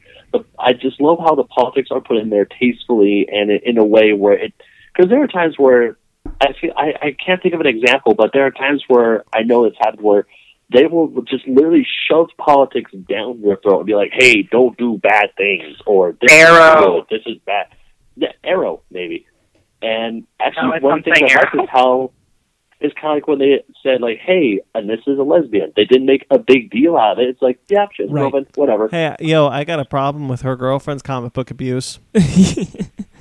I, I you do not Folding- you do not fold up a comic and put it in your butt. yeah. I, I agree with that. That is a cardinal sin. You do not do that. That is- by the way, that was a fun Listen, little meta Grace joke. is sweet, and she's a bartender slash librarian lady. You be nice to her. She can fold her comics however she Is wants. she a librarian or does she Oh, work no, at a I- bookstore? I really hope to see Grace, Grace and Anissa stay together. I actually like those two more It than was- it uh, was an Anissa interesting- her first girlfriend. I certainly wanted to point that out because that comic that she has is an Outsiders comic, which is Black Lightning, which was Black Lightning's team right. in the comic. yeah, books. Batman and the Outsiders too. Nice. It was a nice. It was a nice nod. Um, yes, I was also going to talk about that. I really liked the way that they introduced Anissa is a lesbian, and it wasn't like this. I it, it again. It just feels very natural. It Yeah, feels like, organic. A lot of Yeah. CW shows kind of like shine a light on it. Yes. because they're like, look at what we did. Yeah. Whereas this one was just kind of like, here you go. yeah this this feels like an organic show her relationship with her with her sister jasmine like that's the way that they interact with each other is so genuine when her sister It feels goes to real. when her sister goes to her parents and is just like, I think so. I'm gonna have sex. i'm gonna with have my sex this weekend yeah because they said you know come to us and, Yeah. and they're like we can't be upset that's what we said for her to do Is that- Dude, that was so funny. I couldn't She's like, she's at dinner with her parents, and she's like, "Hey, yeah, so I'm gonna bang my boyfriend on Saturday." And I- they're just like, "Oh, you, you, you want? I, we said we wanted this. Oh no, oh, no." it's amazing how No. How quickly all of these actors have convinced me of these characters and their relationships like it did not take Oh, long. yeah. Guys, by episode two i was already like sold on everyone Dude, Hey, guys. the- I love the pilot so much. It's such a good pilot. What's up, Ben? hey guys, one of the best putting the fear of God into the boyfriend scenes was when Oh, Jefferson yeah. talked to Khalil the first time. So You're gonna put You're gonna- athlete's you're gonna no, clean I'm your watching feet. this. I'm thinking, my God, Jefferson, just put the fear of God in that poor boy. Oh, when when when just- Ben when Jefferson is like, so you're so you're gonna put athlete's foot where athlete's foot doesn't belong. yeah just like, oh god. That was a really oh. good scene, and he just walks away It- smiling. it like, yeah, I did, I did a good job. Good job, me. Hey, quick question: Is is Lala? Was that the same guy from Runaways? Was that Andre from Runaways? Um, That's a good question. I'm not Uh, sure. don't know. He looked like him. I, I'm, pr- I, I'm pretty sure it's the same guy who was in who was in prison for. Uh, Shoot, for, uh, no, I know who uh, you're talking guy. about. His, his his friend, yeah. Um, I think so. Yeah. Sorry. To, yeah, that's all. I would Uh, have to look uh, that up, but I didn't even think about that because I was so into his character as Lala. Yeah. All right. So my favorite thing. Dude, they about the killed him in episode is, two. uh, I did not see that coming. Oh yeah. No, dude, not yeah. that. Uh, shit. Ryan, what were you gonna say? bias like choke, choked him in jail. Um, so my favorite thing about the show is that Gambi is played by James Remar, and when Black Lightning was first using his powers, I was like, man, this is a lot like Raiden, and how Raiden uses his powers from Mortal Kombat. And then James Remar shows up, and he played Oh. Raiden in Mortal Kombat Annihilation. He does. So, uh, All I could ever think of it, because he's basically Alfred. I called him Alfred the entire the entire show. So he's Alfred to me forever. That's right. He replaced that's he replaced Christopher Lambert. He did terribly. He's not good in that movie. No, he's not. He's also No. weird in this movie. I think it's just his voice. Like his voice In is like show? unnatural. In his show, uh, his voice is like unnaturally deep. he definitely is the I think the quote unquote weakest part. Not that he's bad, but like he definitely it seems like he's like operating on a different caliber than them almost. I think He doesn't I, feel as natural as the rest. I, I, I think. Yeah. I think it's because there's been so much mystery around him. Probably. like purposefully like from the the showrunners it feels like they're they're leading to something with him so that's why he feels like a little standoffish to us we don't we don't really have a peek into who he is we haven't had a moment to have a genuine peek into who he is It's true. I'm trying to think like because I think the show is almost like honestly almost perfect. Like in terms of being like a CW show, like it's almost flawless. But like I think he might be my only complaint where I'm like I'm kind of waiting for more from you. But like I guess that's not really a real complaint. I don't know. I think my only complaint for Black Lightning is that I don't have more to watch right now. Yeah. That, Well, that's really my only complaint. Next 'cause week it comes back. show- yep next week it comes back okay. Yeah. And I mean, actually, other all the that, CW shows come I- back next week. no not true supergirl's not Uh, Supergirl is off for Legends, right? Now, other than that, when I was watching this, I really couldn't think of anything where I just drifted off and thought about other things. I was fully, fully into this. show. I was actually really hoping for um, Jefferson and his wife to reconcile and get back together, but also seeing Gambi kind of portray him like where you we see that chop Tobias after he pulls up and um, has his um, the lady with death in her eyes. I I don't know why, but she intro- she's like you. I'm gonna call you Lady Death from now on because she's Yeah, dude, she's scary. she's she's spicy. I don't know what's going on with her, but she definitely does have death in her eyes. Yeah, I like the mystery of how when he sees Tobias, like when like Jefferson doesn't know that doesn't really know that that Tobias is is mm-hmm. still in Freeland, and he's just like, well, that, because he but he just kind of accidentally lets it slip that he might be because he's like because his right hand guy is his his right hand guy is, is like, well, what if I saw him, then that could then this could be, and, and Jefferson's like, what are you not telling me? yeah I like mm-hmm. that. Joey Toledo was freaking crazy. Oh man. I, and I honestly, I thought that fight was going to go 100% differently. I'm like, man, he's going to kick this dude's ass. And then I'm like, oh, right, here. he has like thunder seizures. yeah Thunder seizures. Yeah, I- he does have thunder seizures. That's a great name. Co- commenting on something Ben said, uh, I I actually really like the way that Jefferson and his ex-wife's uh, relationship has been going. It feels Uh-huh. it, it again. It feels like uh, an organic thing. That's kind of how like if you were getting back together with your ex-wife, it, it's not black and white. It's not like oh now we're back together, which is how some of the other CD, CW shows would run it. Let's all get married at the same time. Yeah. Yeah. Um it's it's, No, yeah. it's not like that. It's it's very like well, I'm more involved right now, but I'm not happy about the thing that you're doing, but I also like we both genuinely clearly still love each other and we have our girls and and I'm even involved she's in just these like things and she's she's just like I understand why you have to do this, but there are but I parts of it don't that she like- doesn't agree with and there are parts that she does and it it's it feels as complicated as real life can be. Yeah. It does, I mean, yeah. I mean, truth be told, like, I, there. I mean, it's great to see that. I mean, sadly, coming from uh, being a child of divorced parents, there, I there's no way in hell my parents were ever going to reconcile. But seeing these two with a chance to reconcile, it's like, yes, do that. Prove Yeah, that Let, um, to us get alive. uh, let's get into some final thoughts. Uh, Ryan, you were about to talk. Uh, so- re- yeah. So yeah, real quick. Um, yeah, like after after they they say, hey, let's try to do this or whatever, right? And then he comes back from a mission and he's on her laptop, and uh, she's like, hey man, I'm sorry that I said the kids should come live with me, blah blah blah. I'm sorry, you're cool and all. And he's like, yeah, that's great. Uh, so I think I want to be Black Lightning like forever, and I think we can make it work. And then she's just like, yeah, I'm gonna close my laptop. I'm gonna close my laptop and slowly dramatically walk away. And I'm like, oh man. And like normally, I feel like in a like in an Arrow or a a Flash, like they would it it wouldn't work, and they would get back together the next episode, and everything would be dandy. But like again, keep going back to this feels real and believable. Like relationships are not fixed in one day. If you have a fundamental problem with someone, it's going to take a long time to get over that and to learn from that. And I again, I just really, I really, I really appreciate the creators and and and the actors. I'm like they just know what they're doing. They have a firm grasp on what they want to tell, and it's working very well. Ben. Oh yeah. I absolutely love all the characters on this show. I think Tobias is one of the most compelling villains that we have seen in a very long time. Not just the fact that he is, because even his origin, like his fighting with Black Lightning, how he became a politician and how he was disgraced and how he's in Freeland, but he's hiding in Freeland. But also for the, I just love how brutal he is. Like that one scene where that one guy wanted to after he killed Lala, and there's this guy looking at this M5 gun on his desk, and he's like, "Hey, you wanted to move us. This is how you do it. So grab, pick up the gun." And he goes to pick it up, and he just stabs the kid's hand. Yeah. So the advisor says, "Now stop bleeding on my desk and leave." Or when he Didn't he put a napkin guy- under it first though to make sure it didn't Yeah, bleed on he the put, desk? yeah, he puts the napkin down. He puts his um his jacket uh um hanky or whatever it's called. He puts it down, stabs the hand, and then he gets the kid gets the gun. I'm thinking, damn, that is savage AF. Yeah, man. You gotta you gotta learn loyalty. And even when he breaks his own dad's back, he looks his father dead in the eye and says, "Your back is broken. You're gonna die." Slowly, and just walks away. Yep. He's cruel. He's Like- cruel mother. Oh, he is cruel. He is evil, and also I like Lady Eve how um how she, how like how she's like, oh, I don't mind people believing in God. I just don't want them thinking that they could take the streets back. I'm like, damn.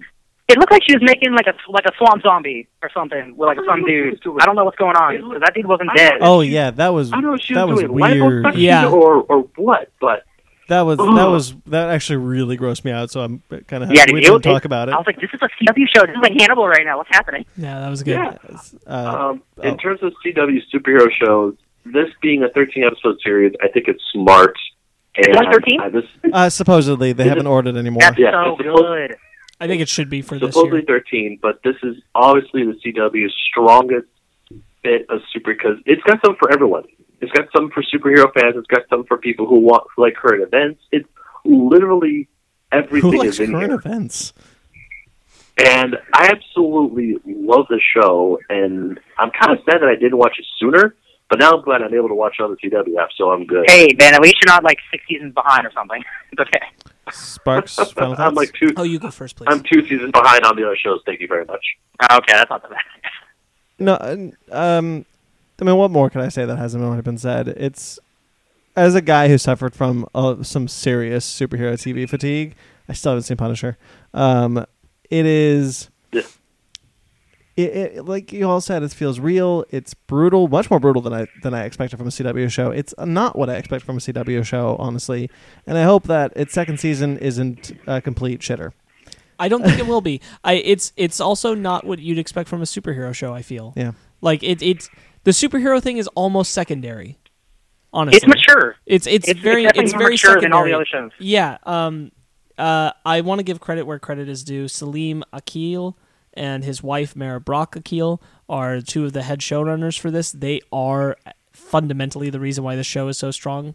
Um, I've looked at a lot of the interviews they've had talking about building the show, and I think that they're doing an amazing job. I think as long as they're showrunners, this show is going to keep being this strong.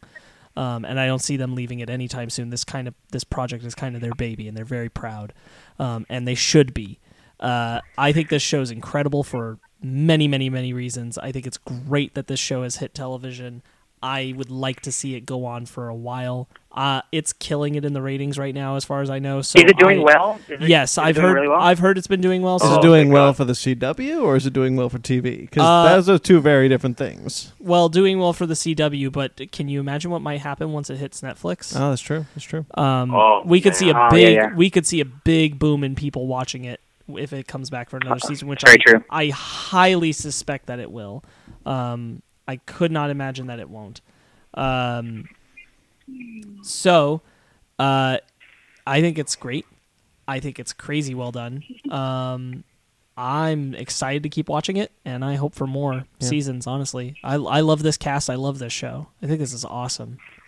Well, Yeah, man. I uh, I I don't have I I don't really have any problems with it, and like I like we I kind of talked before, like uh, I'm not digging what the CW super series shows are offering me right now, and I'm really glad that this is out because this is this is it's so good. It is so good. well, that'll Uh, do it one, for. Can I interject really quick, Ryan? One little thing. Yeah. Uh, Sparks. I hope there are more seasons, but I hope they stay to the 13 episode format because I don't want Black Lightning to stretch and then we get some filler episodes that no one likes. Well, that'll do it for this. I uh, could I could agree with that. Yeah, I agree with that. That'll do it for this. Yeah, uh, yeah. For this discussion, uh, Sparks. It is your book club this week. Lead us in. All right. Uh, so for my book club this week, I uh, It's both because it's something I've been wanting to do for a while, and also because it's Black History Month, and what a good time to talk about this with Black Panther, Black Lightning. Now let's. Uh, I want to talk about March. Uh, March is a graphic. Novel. Oh, novel. March. I read April. March is a graphic novel. Um, Ryan, you're fired. uh, adapted from the life and story. Ooh, I uh, can hang up on Ryan. the life and stories of John Lewis, um, a Congressman John Lewis, and his time during the civil rights movement. Um, you all read uh, book one. Indeed. There are three books. Each book gets a little bit longer. And a fourth was just announced. Uh, no, it's a new, new, new series. Oh, I see. It is not going to be. Yes, John Lewis is working on a new thing. Uh, I believe with the same with the same collaborators, uh, Andrew Aydin and uh, Nate Powell. I believe he's working with them on another uh, uh, comic series, but it is not a uh, volume four of March. It's going to be a, its own thing because March. If you read the last bit of book three, uh, March really ends its own narrative really, really well. Um, because uh, as it's going through his time flashing back during the civil rights movement, you are also seeing his time during the day that Obama was inaugurated as president, which I think is a beautiful juxtaposition. And by the time that you're at the end of it, um, it's uh, John Lewis. This is a little spoilery, but I really like it. the The end of book three is John Lewis coming home uh, the night after getting uh, Obama's inauguration, and there's a voicemail from uh, Ted Kennedy, who you meet in book one, I think, and had been involved, and he called John Lewis and uh, talked to him about all the people that they'd known during the civil rights movement and how great it was to get to this day where President Obama was elected. And that next day is when he started talking to people because of that. I guess it's kind of it kind of implies that maybe because of that call, that's what pushed him to want to put this book into being because they were talking about all the people who were no longer with them. And I thought that was really beautiful. So it's a really great total story uh, going around that day. And he's telling the story to to little kids. He is in book one. Yeah. In book two and book three, Yeah. it's it's just being told to you. He's not telling that story to the kids anymore. The the narrative is just being told to you. The the telling of the kids kind of opened you up to it. And then it, it flows very well in book two and book three that you're just transporting between that day that Obama was like was inaugurated and uh, his story continuing of his life. Kind of like the Yeah. kids got him thinking about it, and he kept thinking about it while he was going through the day. Right. Yeah, I really like yeah, this one. like halfway through halfway through book one, the kids and the mom had to leave because um, they he had he um They he had need to go, to the inauguration. They're they're all going to their spaces for the inauguration. Yeah. yeah. Ryan, what do you think of this one? Yeah, man, this book is a. Uh, I wish I would have read more, but you know, I never have time. Uh, it's a, it's a, it's a powerhouse of a book, and it's, it's super interesting because it's, it, it's like an auto, it's autobiographical. Like it's like a memoir, just told in comic form. Like it- it's not uh exaggerated or like you know heightened. Like it's exactly what happened. Um, and it's, it's really, it's, it's really awesome, man. And let me tell you, I, I had a weird epiphany uh, and we're gonna get slightly political for five seconds. Oh, Uh, this we is this is Pan- th- feel free. This is completely political, guys. This is Yeah, this is a awesome. book about the civil rights movement. You have to get a little political on this one. yeah. Um, like obviously we say it all the time. Like we, we talk about this kind of stuff. We're a bunch of poor white dudes, so we don't know what it was like. Not just because we weren't born in the '50s, but because we're not black people, right? So reading this book and seeing Black Panther and watching Black Lightning and the unfortunate events that happened in Florida with the mass shooting and all those teenagers doing more for gun reform in the last two weeks than anyone's done in decades. It really feels like we're at a tipping point and a crossroads to a better world. There's there's a lot weird, of and it's- parallels, it's- aren't there? Yeah, and and this book, man, like like John Lewis is such a great guy, and, and I know him because I've only been getting political the last couple of years, especially during the election. And uh, he's such a he's such an amazing man, and it's so it's so interesting that he not only wrote a memoir, but he wrote a comic because he knew about comics from when he was young, and there was a Martin Luther King comic that inspired many young black people. And this book is just it's it's more educational in a way than it is than it is you know like entertainment, but it is super entertaining because John Lewis is such a good storyteller, Yes. and and to see everything this guy went through, and and to be one of the last people alive, it's truly inspiring, man. And it's it's it's such a good book, and especially the part when uh, when he talks about the chickens and raising the chickens, and that's how he like learned that he he was a caring person and how, and it's just it's a really really great book, and uh yeah, you guys go. I like this book a lot. I I've got a lot I could say, so I'd Um, like to hear what Ben has to say, and, and Brandon, you yourself too. this I honestly think that I could see March. I haven't sadly I have yet to read um books two and three and I actually want to read books two and three. But I could easily see March being put in schools and taught when kids have to learn about the civil rights movement. Now obviously um, once again, white generic white male cisgendered white male born in the night born in ninety, never had to deal with what these people suffered through. And when I was a kid learning about the civil rights movement, I honestly felt personally disgusted that anyone would treat people differently just by the color of their skin. And as I'm reading this, I'm reading what John had to go through, and I'm I feel like I'm sitting back in school, watch, learning once again about the civil rights movement, but I'm, I'm learning it from someone else's point of view, and I absolutely love it. And also, a congressman writing a comic book, that's got to be one of the coolest things I've ever heard. And the way that the story goes, it goes from the inauguration. Because when I first saw January 20, 2009, I had a, I literally had to think, like, wait, what happened January 20, 2009? Oh my God, that was when Barack Obama was sworn in as president of the United States. And the way he tells the story, it's just, it's very touching. And even the way it's drawn is, is very well drawn. And honestly, I absolutely love the scene where John meets Dr. Martin Luther King for the very first time, where he finally looks him dead in the eyes and gives him his full name and says, "I want to go to Troy State." Yeah. And I And he's really like, want. oh, dude, oh, that, that's such a good scene. Yeah, and I really, really want this. and Actually, just reading book one of this, is just being it, being a historical piece, kind of actually reminded me a little bit of Art Spiegelman's Maus a little bit, because both are comic pieces. Both are I I don't know, both are comic histories, and they are told in such a way that just strikes a chord with you. I haven't finished March, obviously, but I have finished Maus. Man, yes, I really it's very want similar this book to that, to be put that feeling. Yeah. yeah, I I really really want this book to be put in schools and like out because I learned about civil rights movement in sixth grade and seventh grade.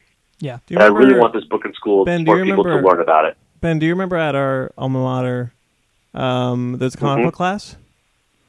Yeah, I do. Yeah, they Maus teach was it. required they- reading for that. March is also required reading. That's great. Oh, That's it awesome to hear. Yeah. Uh, Brandon, will you Yay. talk about it a little bit? Um, I mean, what more can I say that hasn't already been said? Um, I actually assume uh, MLK was going to be a more prominent figure in this book, um, and I'm was a little surprised that he wasn't. Um, I really liked it. It, it. it struck a chord with me. That's that's actually a really great point. It's just something I want to talk about. I thought that too. Uh, and having read all three of the books, I'll tell you, Martin Luther King is present. But here's the thing: I always thought that book three was going to lead up towards around his assassination. That's not true. It doesn't. Uh, he's still alive when book three ends. Um, I'm so used to learning about the the biggest thing that I learned about about the civil rights movement was always things connected to Martin Luther King Jr., who ever since I grew up, I getting a little personal. He's he was always one of my personal heroes. I loved Martin Luther King Jr. I love learning about the things that he did during the civil rights movement. I did not realize how many other and that that's kind of that was kind of ignorant of me. I realize, but um, I never looked into it as much as I, as this book now made me. And now I realize there were so many, so many, so many uh, people around Dr. King, around uh, John Lewis, around all these different organizations that they formed, the SNCC, the SCLC, uh, that were pushing the civil rights movement further and further along. Um, and this opened my eyes up to an entirely different side of what the civil rights movement was, especially when you get into book two, where they start doing the uh, the bus rides, and um, when we when it gets into the the uh, trials that happen because of uh, members of their parties being uh, kidnapped off the road and buried and killed, and then it became world news. Um, I have a newfound respect for President Lyndon Johnson uh, because I did not realize what a powerful speech he gave when he was the first president to stand up and say that all, like, absolutely defiantly, no colored people should ever be denied the same rights as other Americans. That speech is, I cried when I read the speech as it was translated in the book. It's insane. Um, John Lewis has this part in uh, book two, I think, where he gave a speech the same day that Dr. King gave the "I Have a Dream" speech, and they put uh, his speech was considered too radical. Uh, too, it sounded too much like an attack on government. People were going to accuse John Lewis of being a communist, so he put his unedited version in the back you hear his edited version in the comic, and then at the back of the comic is his unedited original version. It's very interesting to read the two against each other, what they had him doctor it down to, which he was still happy with. He says that in the comic, but he's like his initial feelings that he wanted to get out. It's it. I thought it was a really cool thing that he included it. Um, That's interesting. Yeah. yeah, it, this is. I highly recommend if you guys ever find the chance, like read book two, read book three. Like, um, this is this is an incredibly powerful piece of piece of graphic novel literature. I'm so uh, glad that this is the way that he decided. Like, I think this is something that everybody can learn something from. There, there, like Ryan was saying, there are so many parallels right now. Um, it's incredible to learn. I'm both. I'm both disappointed and proud of how different America has become in only a few decades. Because it's it's disappointing to look back and realize how terrible some people were in our country and that it let it, it had gone on. Like to look back at the 60s and see people being treated the way they are when you get to like book 2 uh, I mean even it's even in book 1 but like in book 2 it gets like it gets way way harsher and it's it's really hard to think about and it's it's one of those things where you heard about it when we were growing up and we were learning about the civil rights movement but you weren't really interpreting or visualizing it and taking it in because of the format that John Lewis presents it in you do. And you realize Yeah, dude, oh my the- god. The sit-ins like i've always heard about like the sit-ins but i never really knew what that meant and how that happened and describing it and seeing how they organized it was incredible dude and it was hundreds of people and like they they were all getting arrested but they needed to do this to make a stand to make a point. point and it's it's so many instances of that of just of of them trying to deal with all of these just racist white people man it's mm. terrible Right, it's, so it's- terrible Yeah. it's it's it's and crazy persevere. And it's not. It's it's never violent. You're never violent. You're always smiling. You always you always say yes and thank you, and you always walk out, but never violent. And I'm like, man, the the gall that they went through, like it's so powerful. And like I I I John Lewis, like I have so much respect for this dude, and especially writing a comic in his like 70s. Like I want like it's like that's crazy to me. That he's like, yeah, let's I want to make a comic book about this. I'm like, he's he's an all around amazing guy. Yeah, Sparks. Earlier, you mentioned that when you were growing up in school, you only learned about MLK and what he has done. And actually, thinking back on it, it's like, yeah, all I've learned. I mean, I've heard. Um, I have the ha- I have a dream speech in school many, many times throughout my schooling career, and we only learn about Martin Luther King Jr. and maybe once or twice Malcolm X, maybe. But reading this from uh, John Lewis's point of view is is quite frankly a breath of fresh air because now you actually get to see other people. Yes, MLK is involved and he is, and he's there for a few scenes, but this is Lewis's story, and this is and it's his way of going through it. But also going back to um, seeing the like the, what Ryan was talking about the parallels and how horrible people were were in the '60s and '50s. It it actually really strikes a chord with me. Even um, like when I talked about Maus earlier, because I'm gonna get a little personal here, if that's okay. But when I was a kid learning about um, the Holocaust and World War II, most of my ancestry is uh, German Scandinavian. And one day when I was in sixth grade, I remember specifically we learned about the Holocaust and what the Germans did to the Jews and other people that they didn't like. And I came home almost in tears, and I looked at my mom dead in the eye and said, "I renounce my German heritage. Wow, I, these are my people, and how Oh quickly man, I've done that." Ben, Yeah. you killed my And I- I'm a ancestors. sixth grader. Yeah, and I'm saying like, how could um, the Germany do that to people who just have a different religion? That that's wrong. That's horrible. And even when I was growing up and seeing how white people would treat black people just by the color of skin, it's like, how can that's horrible. I felt disgusted. Luckily, my mom consoled me saying my family wasn't in Germany. My family was already in the United States, and actually, my great uncle lied about his age, and he was so close to storming to being part of the D-Day invasion. The Marines caught him, and he was uh, kicked out, but he rejoined when he turned 18. oh look at that. Yeah. So reading the story and seeing that, and seeing some of the horrors that pe- that these people were subjected to, and they just want to be treated like everyone else. it, it strikes a chord. And even today's age, sadly, people we say like, oh, everyone's equal, everyone's everyone's treated the way the same way. In some places, sadly, they're not, Right. and it it hurts because there are some places in the in the South where um, a same sex couple probably wouldn't get the same service as a, a heterosexual couple just because someone in there is like, hey, this is a get you can't do that just because I don't like it. Right. I, I it- Didn't isn't there um when when John Lewis was talking about Martin Luther King's speech?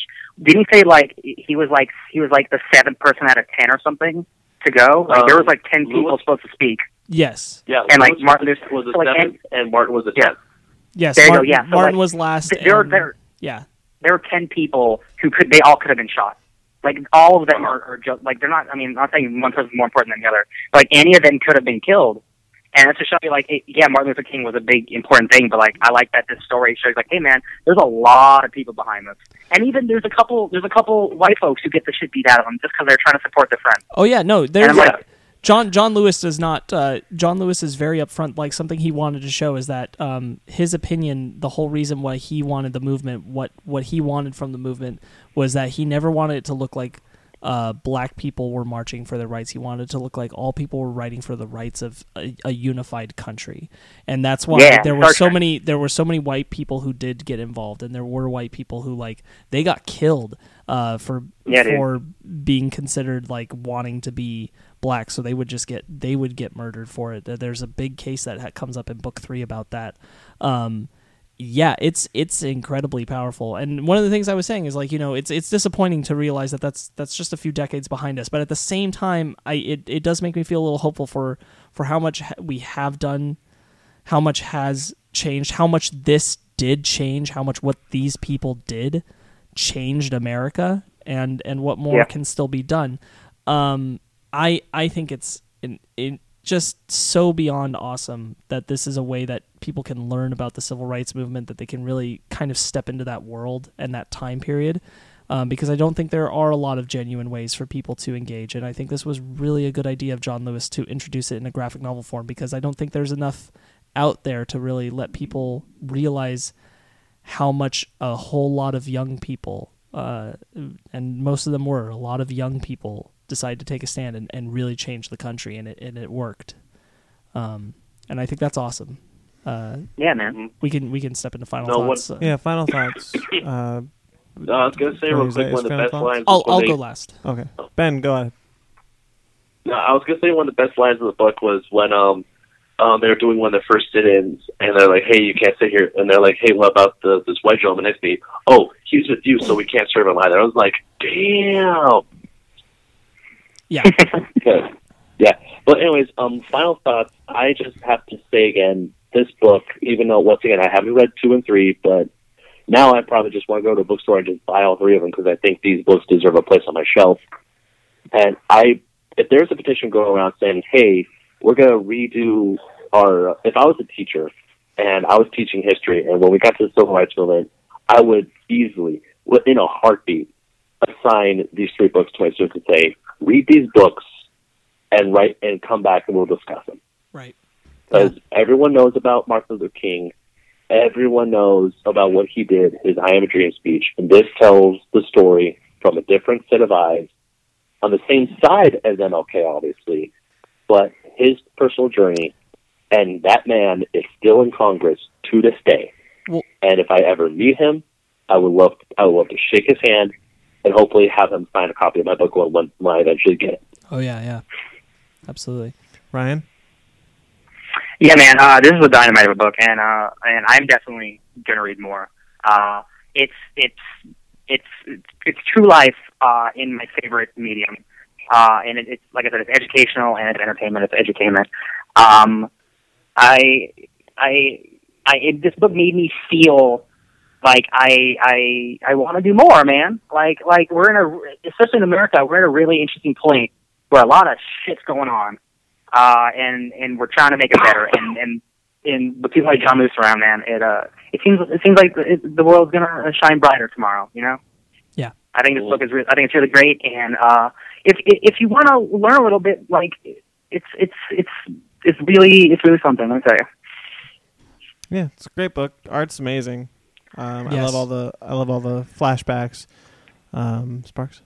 Yeah, uh, I I think this is an incredible trilogy of graphic novels, um, and and I think it's awesome that uh, book three in this uh, was the first graphic novel to win a national book award, and um, all of these. Yeah, I, I really I really do encourage you guys to read this. I think John Lewis was able to give such a great perspective on the civil rights movement because of his involvement in in so many different factions of the organization that was trying to push the movement forward and the way that that evolved over time his his entire perspective on it is is extremely personal and extremely unique and and I think it's really great that we have this in a graphic novel form to talk about um I, I did look it up. He is currently working on a, tr- a new trilogy that takes place after book three of this. It's called Run. So it's going to be Run Book One, Run Book Two, Run Book Three. Um, he's working with a, a different illustrator named Afua Richardson and also with Nate Powell. And uh, his quote on it is John Lewis said, In sharing my story, it is my hope that a new generation will be inspired by Run to actively participate in the democratic process and help build a more perfect union here in America.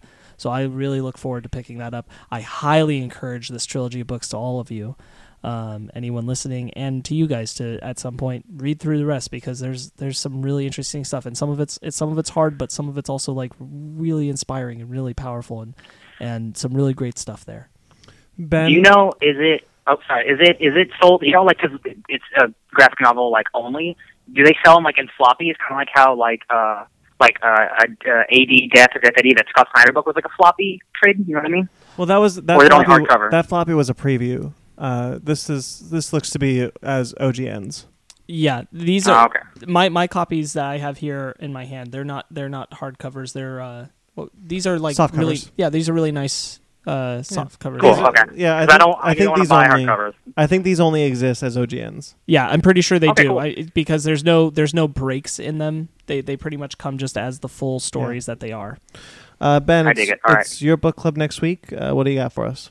Well, after talking about such a, a grand and a heart um, wrenching subject as the civil rights movement, I'm choosing a book that is not anything about that, but it's about fighting robots for kids. yeah, we're going from something that's like super, that's like super um, hardcore, that's considered literature, to something that is. completely What is it, Ben? My book club, my book club for next week is Mobile Fighter G Gundam. It's another manga by Koichi Tokita, created by Hajime Yatate and Yoshiyuki Tomino.